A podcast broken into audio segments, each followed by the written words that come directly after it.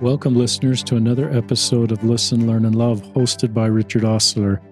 Really grateful for you listeners out there um, that tune into the podcast. There may be too many to keep track of, but occasionally, um, perhaps you tune in for one that interests you and really appreciate you doing that and sharing the podcast. And our listenership keeps going up, and the number of people listening to the podcast keep going up. And that's because of my guests and because of you listeners. So that's just an all of a labor of love between me, you listeners, and our guests to try to create Zion and try to bring more understanding, love, and support as brave people come forward and share their story on the podcast. So if you're on the treadmill right now, for some reason I think of people on the treadmill on a morning gym or a class. So if you're our walk, so or wherever you are, just grateful for your listening. Uh, my guest on today's podcast, um, wonderful woman who's in our home, is Amberly Bean. Welcome to the podcast, Amberly. Thanks. Happy to be here.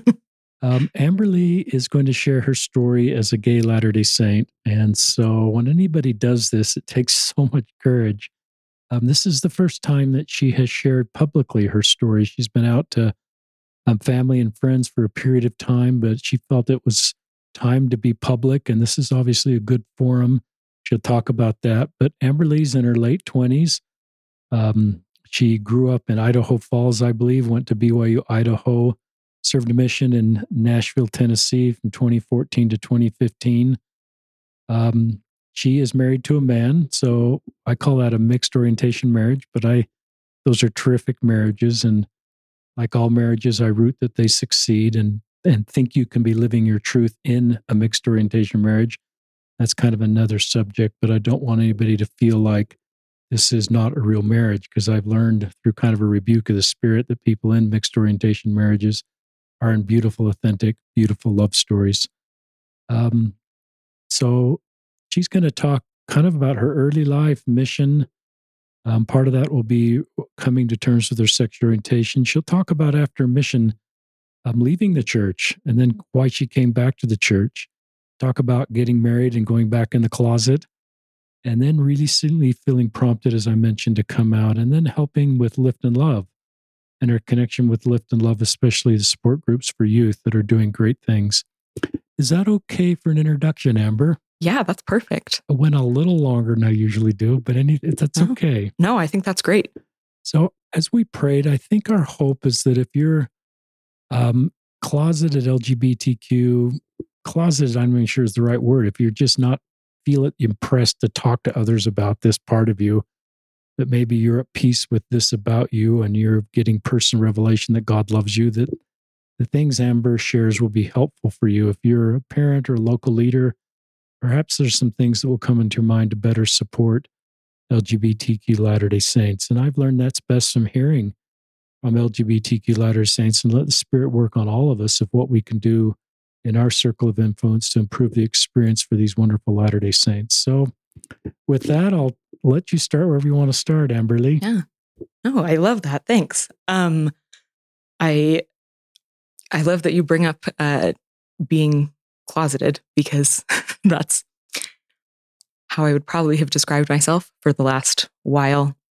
Um, one of our one of our mutual friends, she's one of my best friends, Liv, um, Liv Haynes. She's been on the podcast before, but she uh, jokingly will say often to me, she's like, Amberly, I can't believe that I always forget that you're in the closet because you're the worst person at being in the closet that I've ever met. That's kind of funny. it it is kind of funny. I'm a little bit um I'm when I'm around like when I'm at various conferences down here in Salt Lake or when I'm with um, my other LDS queer friends, I uh, I I understand where she's coming from. um, but I guess I'll just start with uh, growing up. I think I figured out I was gay um, or lesbian uh, whatever you want to use, uh, when I was in middle school, um, growing up and having crushes on friends. That was like, it was, I was, it was hard and it was weird and I didn't know what was going on. Um, and I, uh, I experienced some suicidal ideation then um, before really coming to terms with with myself. Um, and i i think my biggest problem then was the the messaging that we get in the church is kind of or in the church in the world both is you're either LGBTQ or you're a member of the church. And being both, there's, uh, it didn't feel like there was a space for that. Um, and I realized otherwise um, getting older. Um, but I've always, I've always had a testimony uh, to a degree, and I've always felt always felt Heavenly Father's love. uh, and so that was really confusing for me to feel loved, but also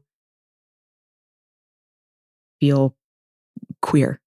um, and so in high school, when I had like finally admitted to myself, like I'm I'm gay and like I don't like any boys.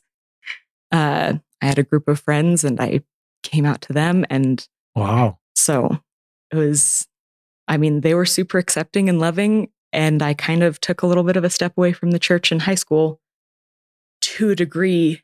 Um, I think some people from my high school era might think that's funny because I definitely knew that I was taking a step away, but I was also still serving in church. Uh, I was on the seminary council when I was a senior in high school uh, all of these weird things that just didn't seem like they meshed. And so it kind of felt like I was living a double life of my true authentic self, but then also my true authentic self. And and that was really confusing to me to have two two parts of myself that I felt were true and authentic, but didn't mix. Um, and so I, during my senior year of high school, I um, came out to my mom, and that was a really good experience. Uh, she's, my parents are the best. Uh, and I,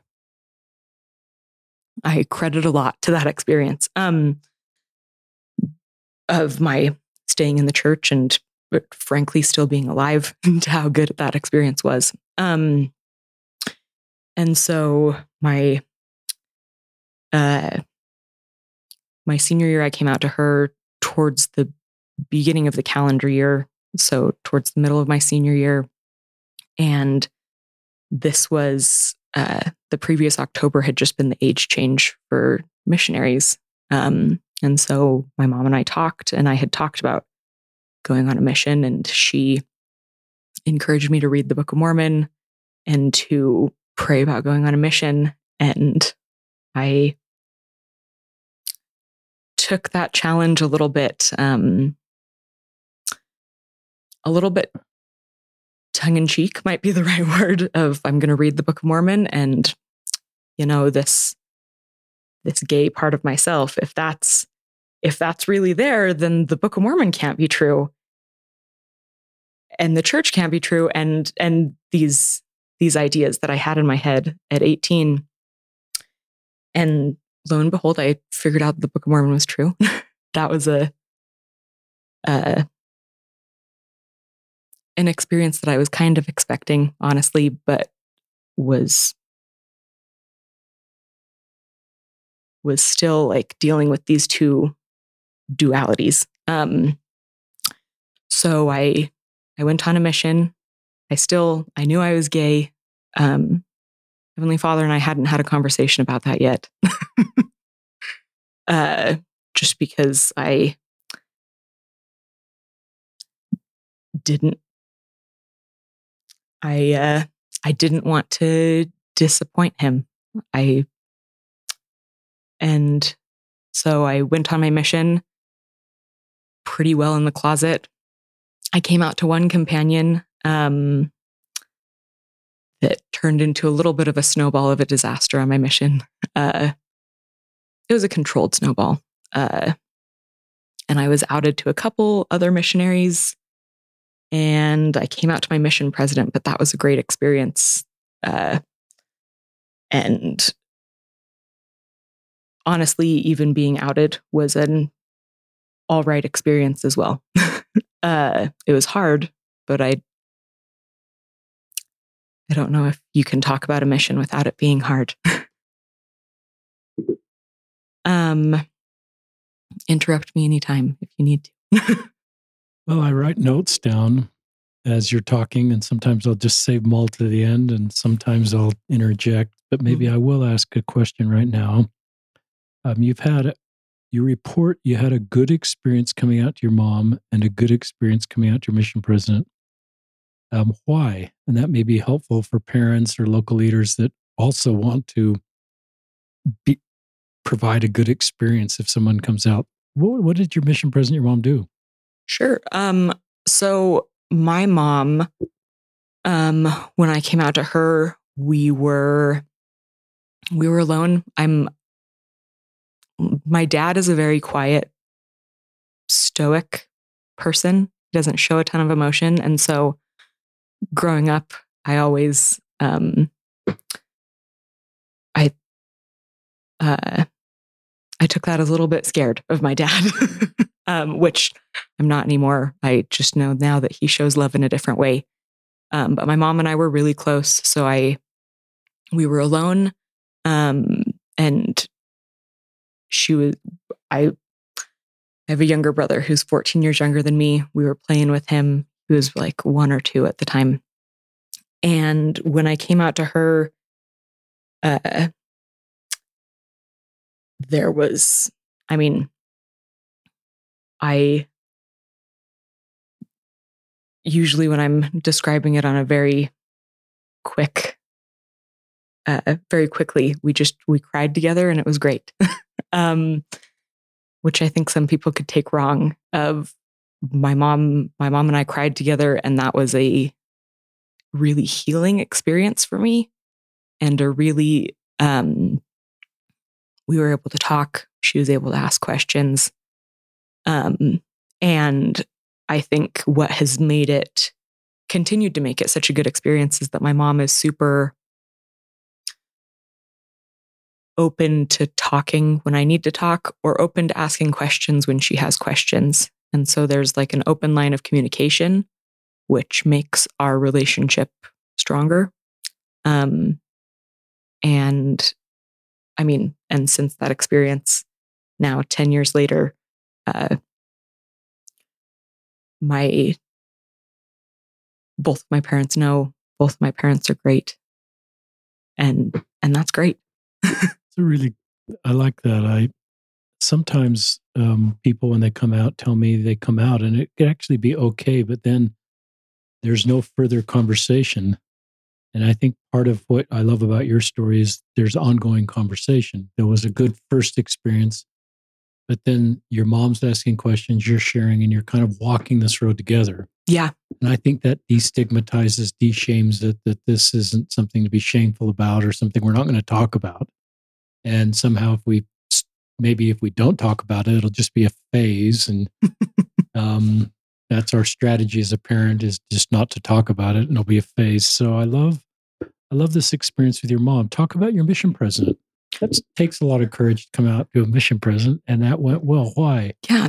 Um so when i came out to my mission president it was actually in an interview after an emergency transfer and so my um, companion at the time, who I was getting emergency transferred from, uh, had heard a couple mission rumors that I wasn't super aware of until then. Um, and this was two weeks into our companionship, and she emailed the mission president and said, Hey, I think uh, so. I was Sister Bishop at the time. And she emailed the mission president and said, Hey, I think Sister Bishop is gay and likes me. And so my mission president um, brought that up in our interview and was like, What is this about? And I was like, and to me, I I didn't have any attraction to this companion. I honestly was trying really hard to love this companion um, because I it was one of those hard companions, you know, as you as you have on a mission. Um, and so I was totally blindsided by that. And uh he was super loving and he didn't like come down with a hammer immediately after that. I feel like feel like a mission president getting that email would be tricky.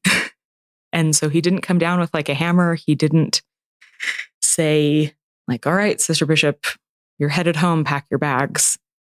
He like let me talk to him about it. He was open and loving and um I mean like I said I hadn't like I hadn't really figured out how to mesh my sexuality with my love of the church and love of the gospel yet. So I wasn't in a place where I um felt the need. We were facebook missionaries at the time. We were like one of the uh one of the beta testers. And so i didn't feel a need to come out or do anything like that. I was very comfortable like if i was going to be in the church i was going to be in the closet. And so it was just a really comfortable experience and really open Thank you for sharing some of that. And um, one of the things I invite us all to do is is confidentiality. So if somebody's told you something in confidence, unless required by law to report that, I think you've got to be pretty careful about talking about something somebody's told you in confidence. It sounds like there's some confidence is broken. when people are vulnerable and open up, that gives you power in the relationship potentially to share that information with somebody else. And it kind of shows you're in the know or you're connected or you have. But I would caution us all to think of what the responsibility is with that very trusted information. And I think the first thing is maintain confidentiality. And um, and so some of that wasn't maintained in your situation. I do like. I wrote down one of the things you said about the mission president. He says he let me talk about it. Yeah. so sometimes um, we don't that's just a simple thing but sometimes we want to talk a lot as leaders or even men like me and and use that as a situation to talk about everything lgbtq but i love the way he just let, let you talk about it and created a safe place for you that you could talk and i think that's really important. And i'm going to let you get on with your story but i'm going to come back to this. I just one of the things that amberly said maybe we'll talk about it now. I wrote down earlier Heavenly Father and I didn't have a conversation about it. I didn't want to disappoint him. So I think this is part of the conditioning that that occurs with a lot of queer Latter Day Saints is that I shouldn't talk to God about this, um, and He would be dis and He's disappointed in me for being LGBTQ or queer, and I I don't think you know, that is how queer Latter day Saints would feel without the conditioning that occurs in their youth, etc. And I, and I think if we had better messaging around queer Latter day Saints and God's love for them, and they're not a mistake, and who they are is really quite awesome and needed, that people wouldn't. That's Carl's internalized homophobia or transphobia for our trans friends and so I recognize that you're in this really difficult spot where you're in the, all these paradoxes that I don't, that's one of the things about your story that's so good, Amberly, These other people that are, that are living in these paradoxes perhaps can, I can be, I can do all these things. Yeah. And it's a good thing. So you could add to that, build yeah. on that. No, I, I love that. I, um, I'll skip around a little bit. Um, this is the nature of a podcast. Yes, awesome.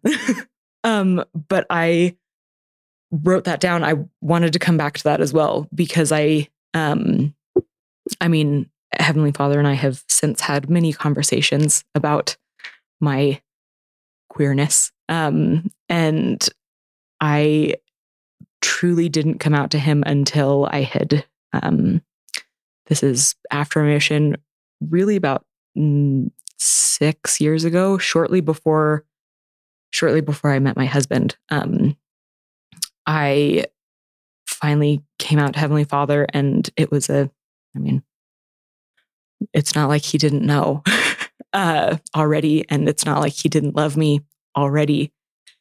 And I think one of the things that I've seen, um, I work with a lot of the youth conferences, and uh, one of the things that I think has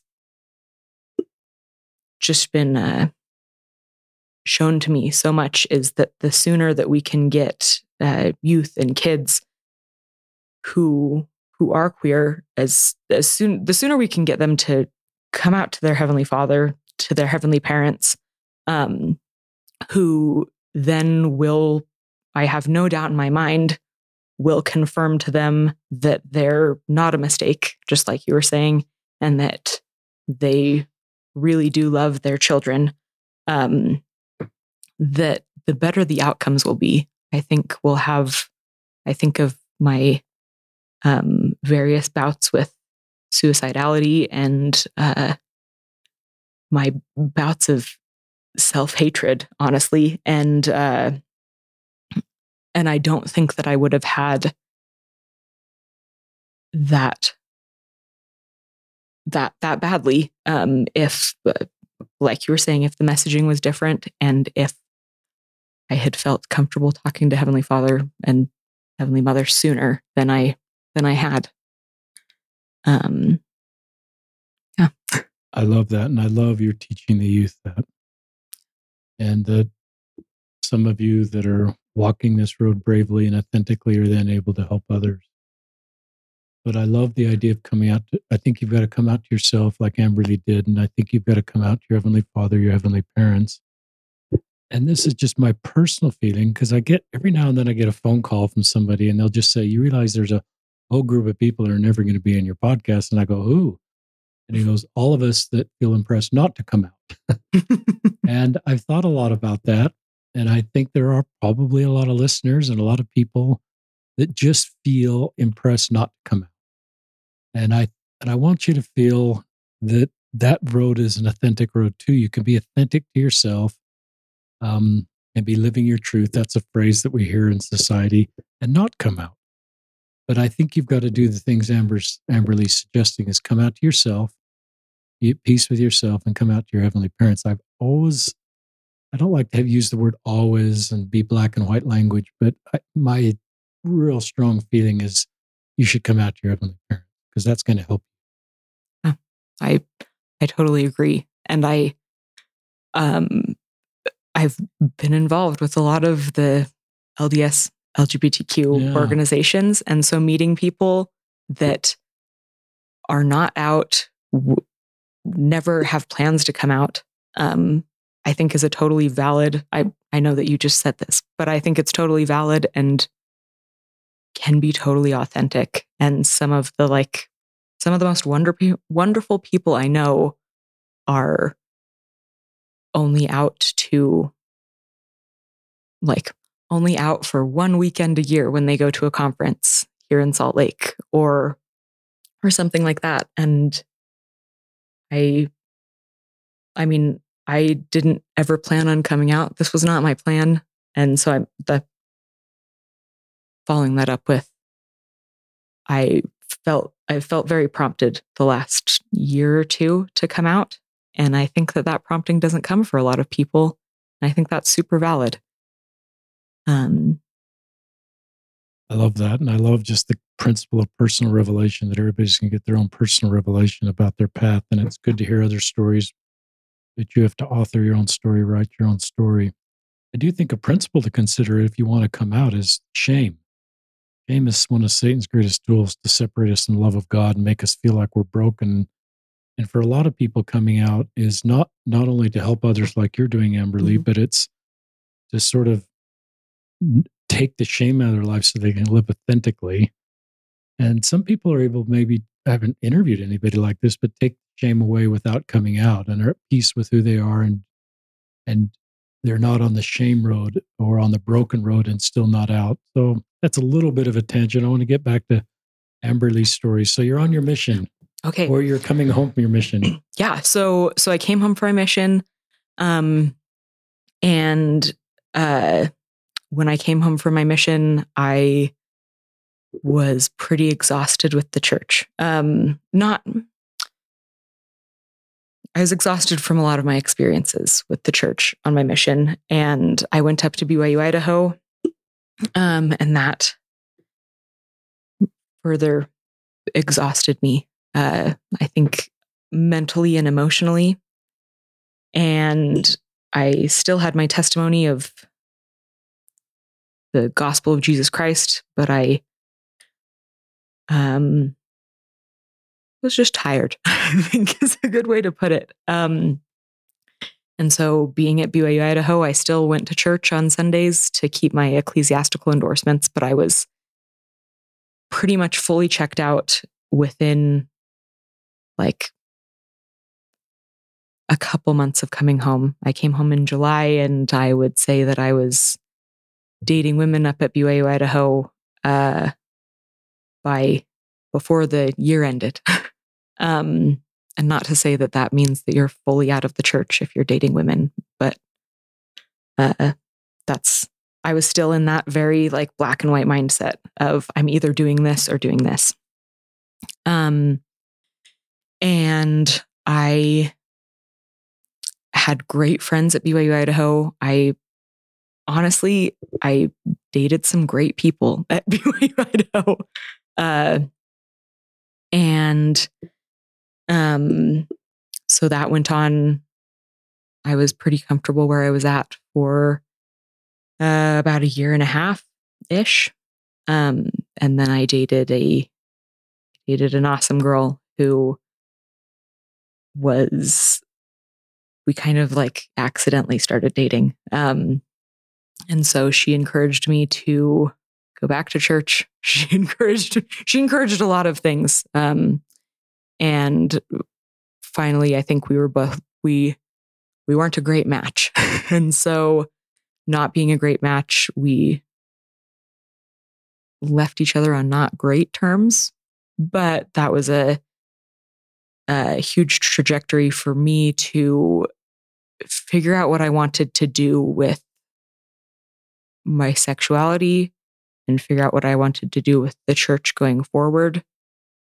Um, and so I figured to figure that out, I probably needed to go to the temple, but I couldn't. and so I um, transferred my records down to Idaho Falls where I felt more comfortable. Uh, I was working down there anyways. So my parents lived down there. I was working down there. It's only a half an hour drive. Um, so I transferred my records there and um, came out to, I was in a YSA branch. So I came out to my branch president. The stake president of that branch uh, was the stake president that sent me on my mission. So I'd already come out to him, uh, which was helpful.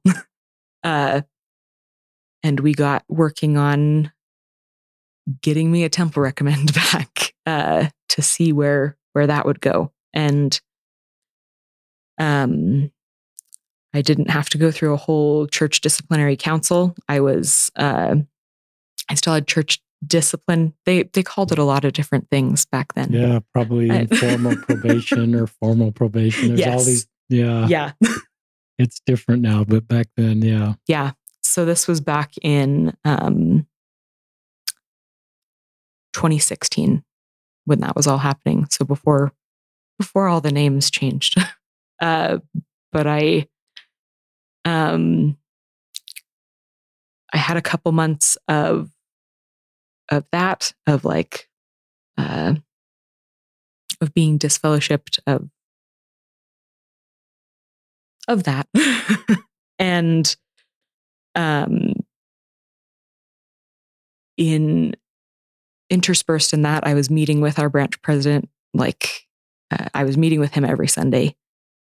And he asked me if I had ever talked to Heavenly Father about this. And I was like, no, this is, I mean, exactly what I said earlier. This is not something that I, like, I, I, uh,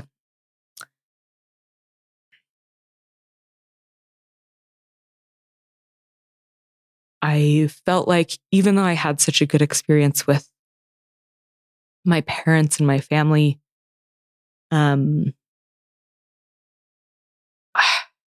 I I still felt like I was disappointing them, and so then disappointing my heavenly parents was a whole another thing that I didn't want to do, and so, uh, one of the cool things about finally coming out to Heavenly Father was that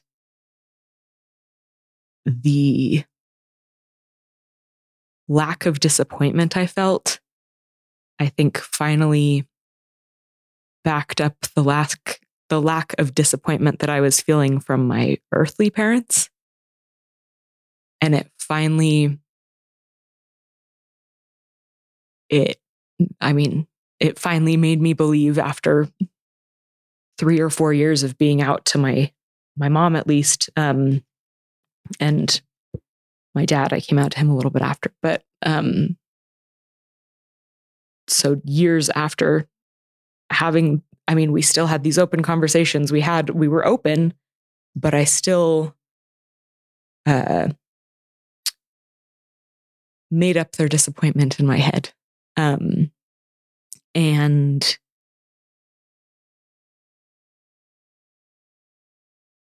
coming out to Heavenly Father made a lot of things click. Um, that lack of disappointment, but then also the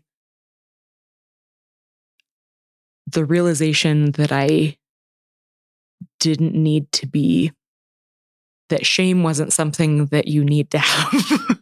and uh, like, I mean, in the scriptures, we read about not being ashamed of the gospel of Jesus Christ. Um, but then also, I think it's really important to not be ashamed of who your Heavenly Father has made you to be. Um, and I really feel like I feel like it's almost a slap in the face to be ashamed of being gay. Um, because I feel like it's a huge gift that Heavenly Father has given me and given to other people. And I, I don't know, coming to that realization, I, I realized that there's not actually a huge, a huge either or. Um, I, I love the church and I also love that I'm gay um, and sometimes the communities don't like, sometimes, sometimes still, the communities of the church and the communities of the LGBTQ people, uh, folk, uh, don't seem like they're going to mesh. And either the church wants you to pick something black or white, or like church members want you to pick something black or white, or my LGBTQ friends that aren't in the church want me to pick something that's black or white. Um, and that's also been an interesting thing to for me with um, with family. I have uh, like pioneer stock family that I love and respect their opinions so much but i also have family who is who has left the church and who are living awesome lives with partners that are amazing and that I love and that have been welcomed into the family. And I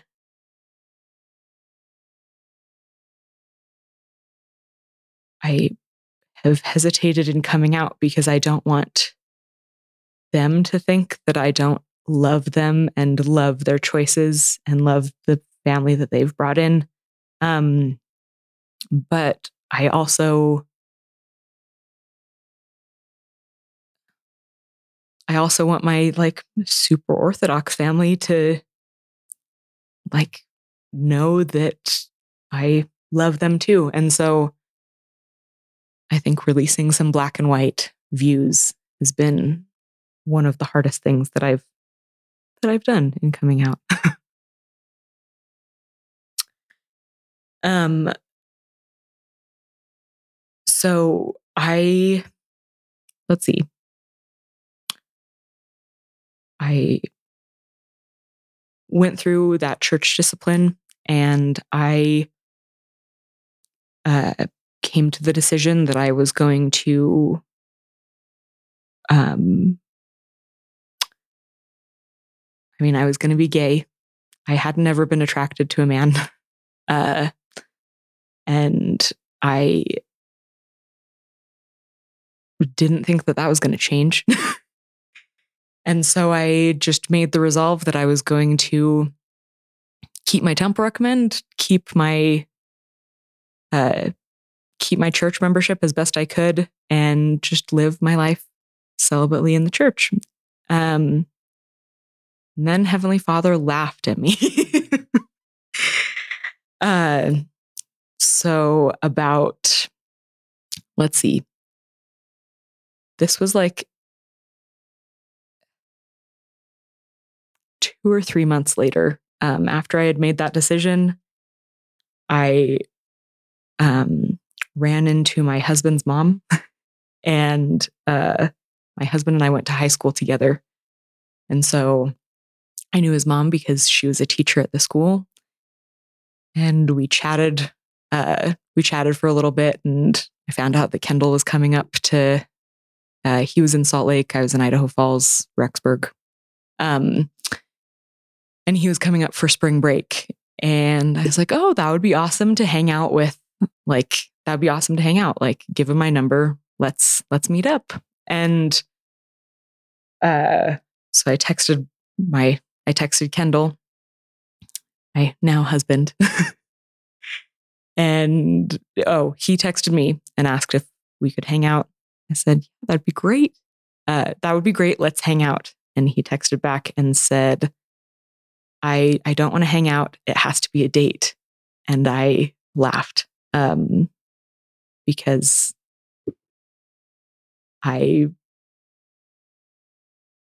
I mean, I I was fine dating, but that wasn't something I was like, oh, I don't want to disappoint you.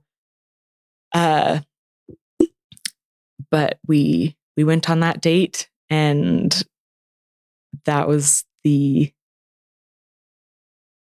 the date that ended all other dates. um, we talked and clicked and it was such a I don't know. I had such an interesting spiritual experience on that date and I was a little bit scared because I didn't want to be one of those people that was like, oh, Heavenly Father told me that we're getting married. because I was already scared of those people. um, but that's like how I felt on that on that first date. And um he was up for the week and he when we were saying goodbye. He's like, "When can I when can I see you again? I'm up the whole week." And so I think we saw each other three or four times just that week that he was up for spring break and uh, I felt super dishonest that whole week uh, because I it was really weird that I liked a boy and but I didn't want him to um feel weird about dating a lesbian. so Kendall went down uh, back to the U uh, and he I mean this is a very fast, stereotypical, like LDS love story. but uh, he went down to the U and he's like, I, I'm not dating anybody else here. Are you dating anyone else up at BYU Idaho? And I was like, no, that is not something that you have to worry about. Um, little did he know. But uh, so we were like, quote unquote, going steady, I guess. Um, and then about two or three weeks later, uh, about, think it might have been less than that, we had a phone call where I, like, I need to be honest with you. I have dated women. I I didn't use the term lesbian then. I was a little bit afraid of the word. uh, but it was the funniest experience coming out to Kendall. He is a very um, he's really dry, um, very just even kilter. and he, so I came out to him. I'm like crying on the phone in my car. and I was like, I have to tell you something. I'm gay. I've dated women. If you don't want to date me anymore, if you don't want this to continue, I totally understand. He's like, Oh, I thought this was going to be something more serious than that. Way to go, Kendall, if you're listening. Respect, man. Um, and I mean, I I couldn't have asked for a better response. but so we dated and and got married that fall, which is crazy uh, to think about. Um, and it's been it's been interesting. Um, that first year of marriage was really interesting because our conversation didn't necessarily end at the like I thought this would be more serious than that, but I didn't want to scare him away, and I also uh, didn't really think it was something that I necessarily needed to go into a ton of detail about uh, before before we were married, other than tell him like, yeah, this is this is part of me. And so in that first year of marriage, we had a lot of learning about each other to do. Um, and he was so good about it. I mean, he had feel like when you go into a marriage, you both have flaws and you both have things you need to learn about each other. Um, but Kendall was just so good at listening and learning. We also went to marriage counseling, which I like 10 out of 10 recommend. um, but he was and still is such a great listener when I have things to say and I hopefully I feel like I'm a good listener when he has things to say too, but I also can talk a lot. So, um,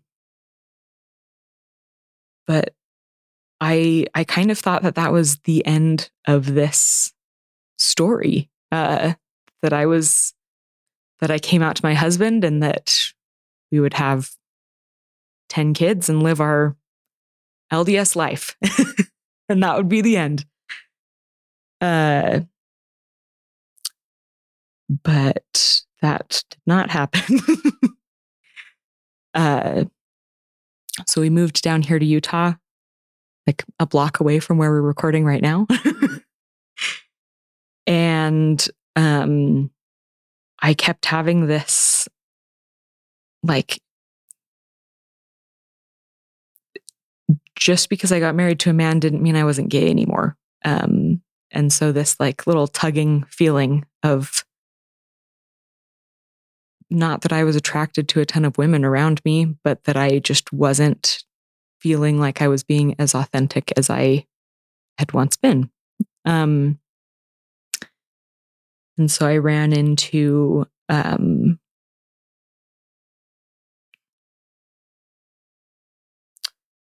I was working I was working at Sam's Club at the time and uh, so Bridget Pack, I don't remember what her new last name is. Adams. Adams, yes. So Bridget sent me an email. I was the marketing person at Sam's Club in charge of doing donations, and she sent me an email.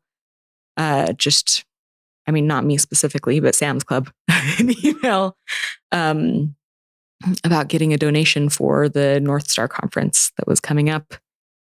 And I was like, wait, there are other LDS queer people? Like, and and not that I didn't know that, but I just being here in Salt Lake, there's more of a density of them and of us. Um, and so I emailed her back, reached out, and she was like, You have to come meet these people. like, come be our friend. And that is what started my uh, think ministry is probably an okay word to use uh, with the with LGBTQ youth, and that's been one of my passions for about four and a half years now, probably five years now at this point. Um, has been ministering to them because they're the best. I mean, I think lots of parents listen to this podcast, and just a shout out to you guys. You have the best kids ever. um, and I just, I, I wanted kids to be able to, I wanted these youth to be able to feel good about themselves and also feel good about how their heavenly parents felt about them. And I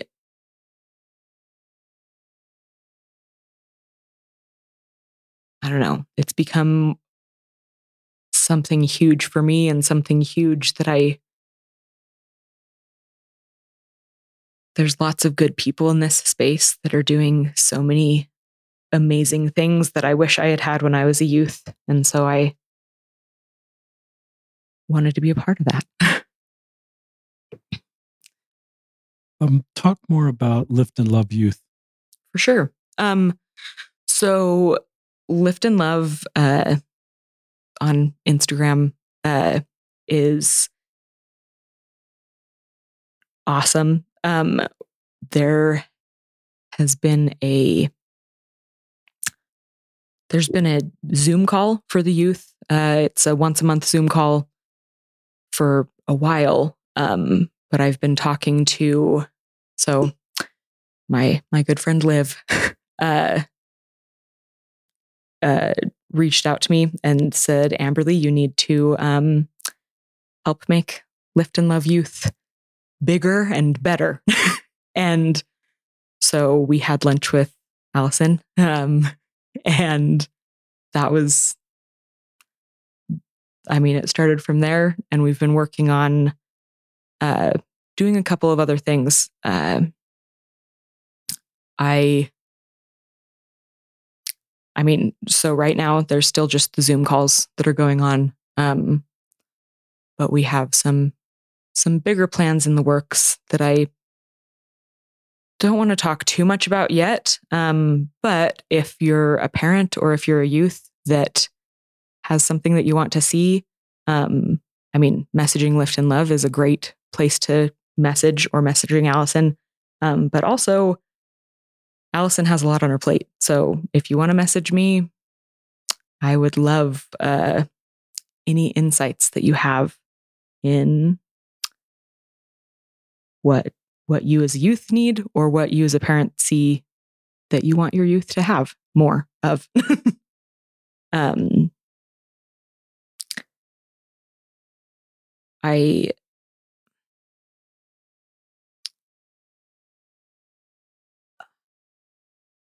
I think that there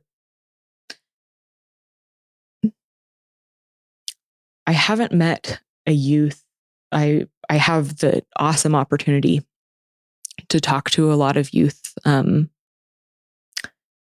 I want to say one on one, but it's more in like a conferencey setting. So it's not like one on one, like we're alone. It's very like church standard one on one. But I get to talk to a lot of youth who are amazing. Um, I have never talked to a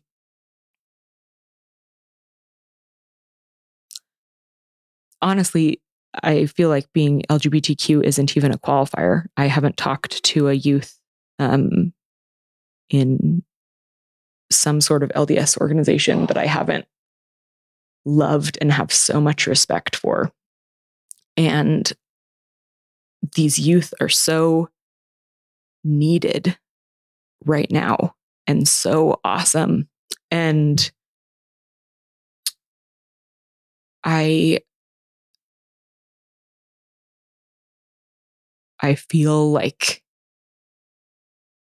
we as adults have this um, responsibility to show them how awesome they are and to make them see that um, because they are they're going to change the world and they're going to change the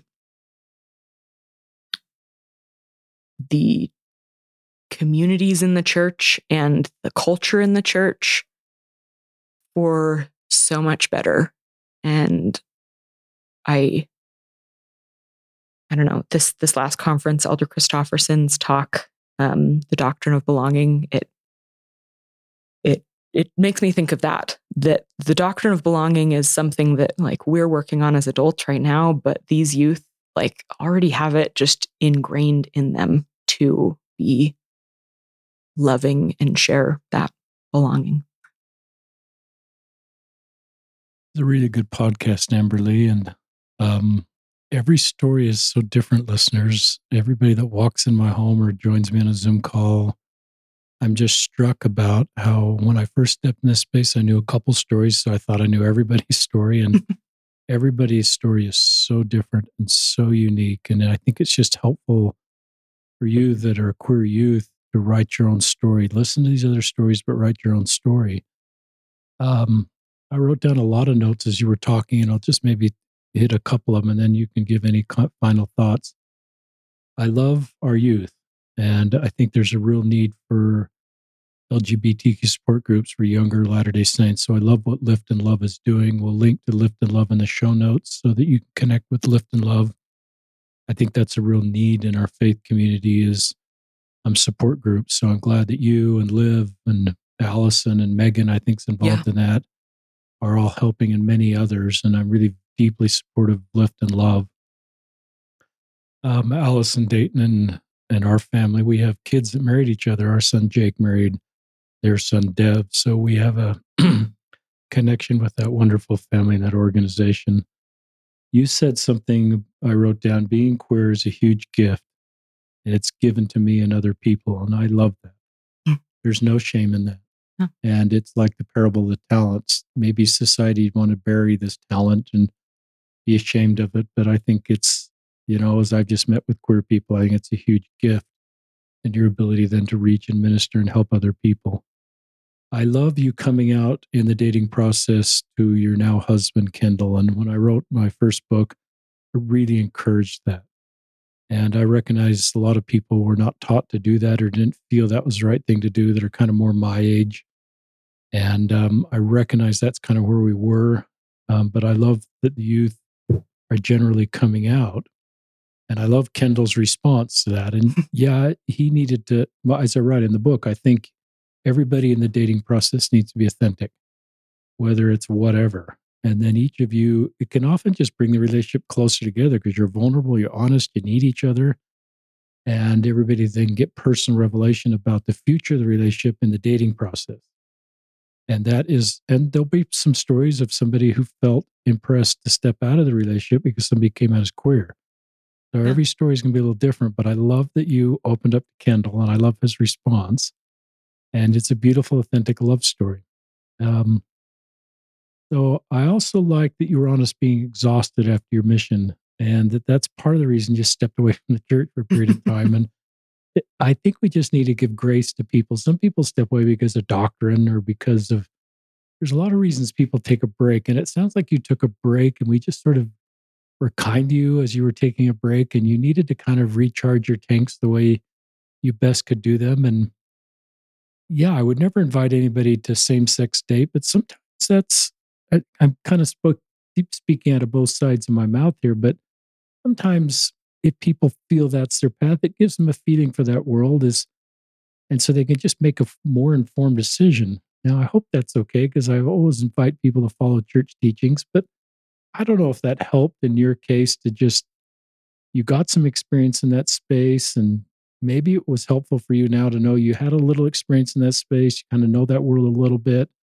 And so you're not always wondering about that world now that you're married to a man. I don't know, but I think you could comment on that right oh, now. Oh, yeah, for sure. I um so being involved with uh being involved with a lot of women's groups, um I I talk to a lot of women um who either they're they were married and didn't figure out their sexuality until after they were married or um they maybe didn't talk to their spouse or I mean, and I also know lots of people that are like me who talked to their spouse um, before they were married.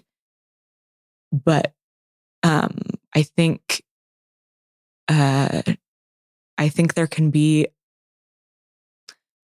I don't know if FOMO is the right word, um, but there can be some like, like, oh, what did I miss out on?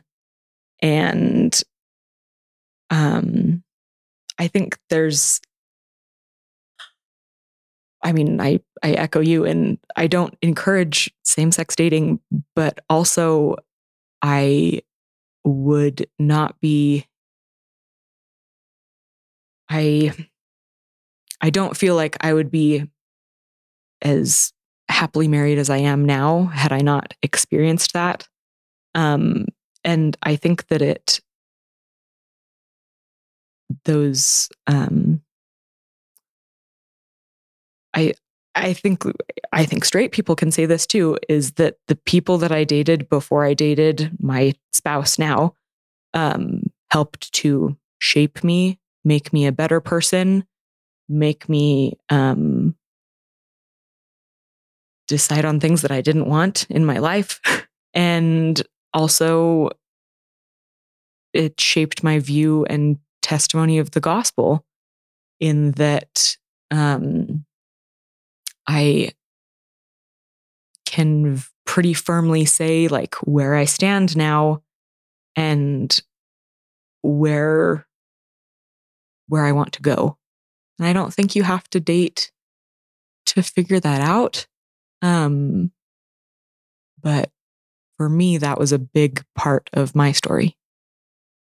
So I think that's terrific and um it's a big part of your story and I love you own your home story and um, one of the things that's a consistent theme in all these podcasts generally is that you use the word disappoint. Mm. And not that's not consistent, but this idea that who I am is a disappointment to Heavenly Father, my heavenly parents, my earthly parents, to me. And I just invite us all to create a feeling in younger queer Latter day Saints that this part about them shouldn't be seen as a disappointment. And I can see why people feel that way. I I think when we often talk about gay people, we don't ter- talk directly to them as needed members of the body of Christ. We talk about them kind of in a third party, mm-hmm. um, this outside group of people that we're sometimes trying to make peace with, sometimes we're trying to find legal peace. But a lot of the conversation in our church is is talking about queer people as if they're an outside group of people sometimes in a negative way. And, uh, you know, I yearn for just more content from all levels of the church, just talking directly to queer Latter day Saints um, as needed members of the body of Christ and that they're a huge gift. Um, just the language you have, we need you as part of the doctrine of belonging. Mm-hmm.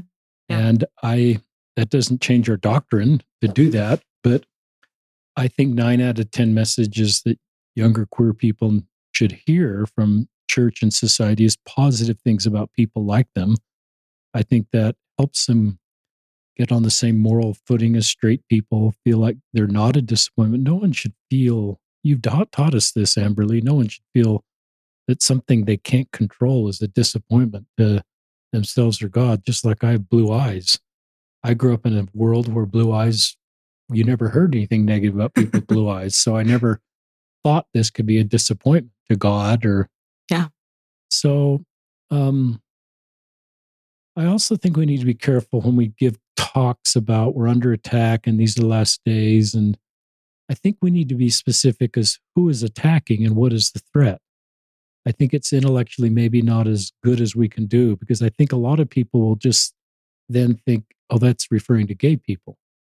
And they're, we're under attack from LGBTQ people and their existence is sign of the last days. I don't want to say everybody would think that, but I think we can talk about the last days and be specific about who the threat is, who is the group that's posing this threat, and what is the actual threat. Otherwise, I think for a lot of us, it just creates fear that I don't think is part of the gospel of Jesus Christ, sort of this fear that connects us together, but then connects us in a way that I don't think Jesus wants us to find connection and just having fear about other stuff. So that's all I have to say, but I'll just turn it back to you for a closing segment. Either more stuff you want to say or anything you want to talk about that I said. Oh, I I love all of that. I think I, the only thing that I had a comment on um, was just that fear, and I think I think realizing that there's not a if I mean, I believe and you believe that we're all children of children of our heavenly parents. And so I think that recognizing that and knowing that will help us realize better that there's really the only thing that we need to be cautious of or fearful of is just how the adversary is getting invited into our lives. And I don't think that that's by queer people. I think that's, or necessarily by really, I, I think just recognizing that that is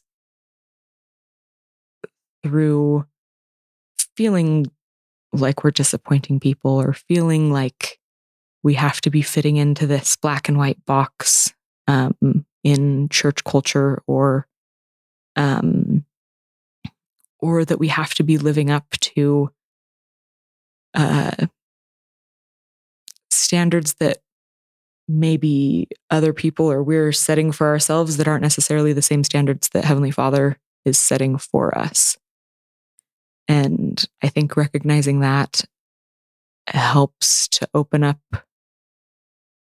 the helps to open up discussions and helps to open up the realization that we're not fighting against each other in our uh, journey back to living with our heavenly parents in Jesus Christ. Right.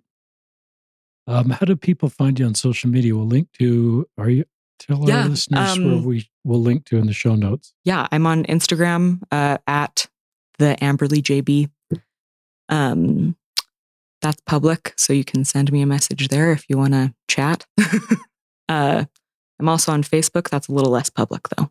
Okay. But if you want to see pictures of my cute two year old, that's where you find him. so at a minimum, we'll link in the show notes to your Instagram so that you can find Amberly on social media and message her, especially if you want to connect with Lift and Love, the youth groups. Your parent, lots of parents reach out to me and say, you know, my kid needs a support group. And that at our church right now, there's nothing formalized in the church that support groups for um, parents or LGBTQ people. So I'm grateful for all these organizations step forward and I've created youth groups. It's really needed. So and I'm grateful that you're a part of these. And I continue to believe these will grow.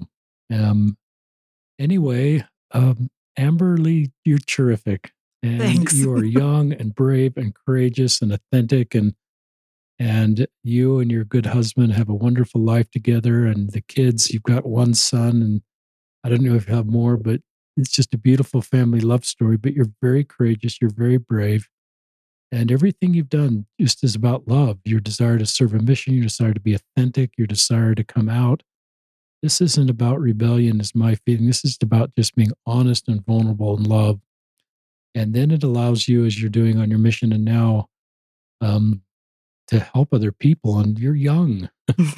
And i think you're laying the framework and the foundation to do a lot of this um, bringing hope and healing to other people because you're doing it at a young age. And part of that's just you being honest and vulnerable and authentic.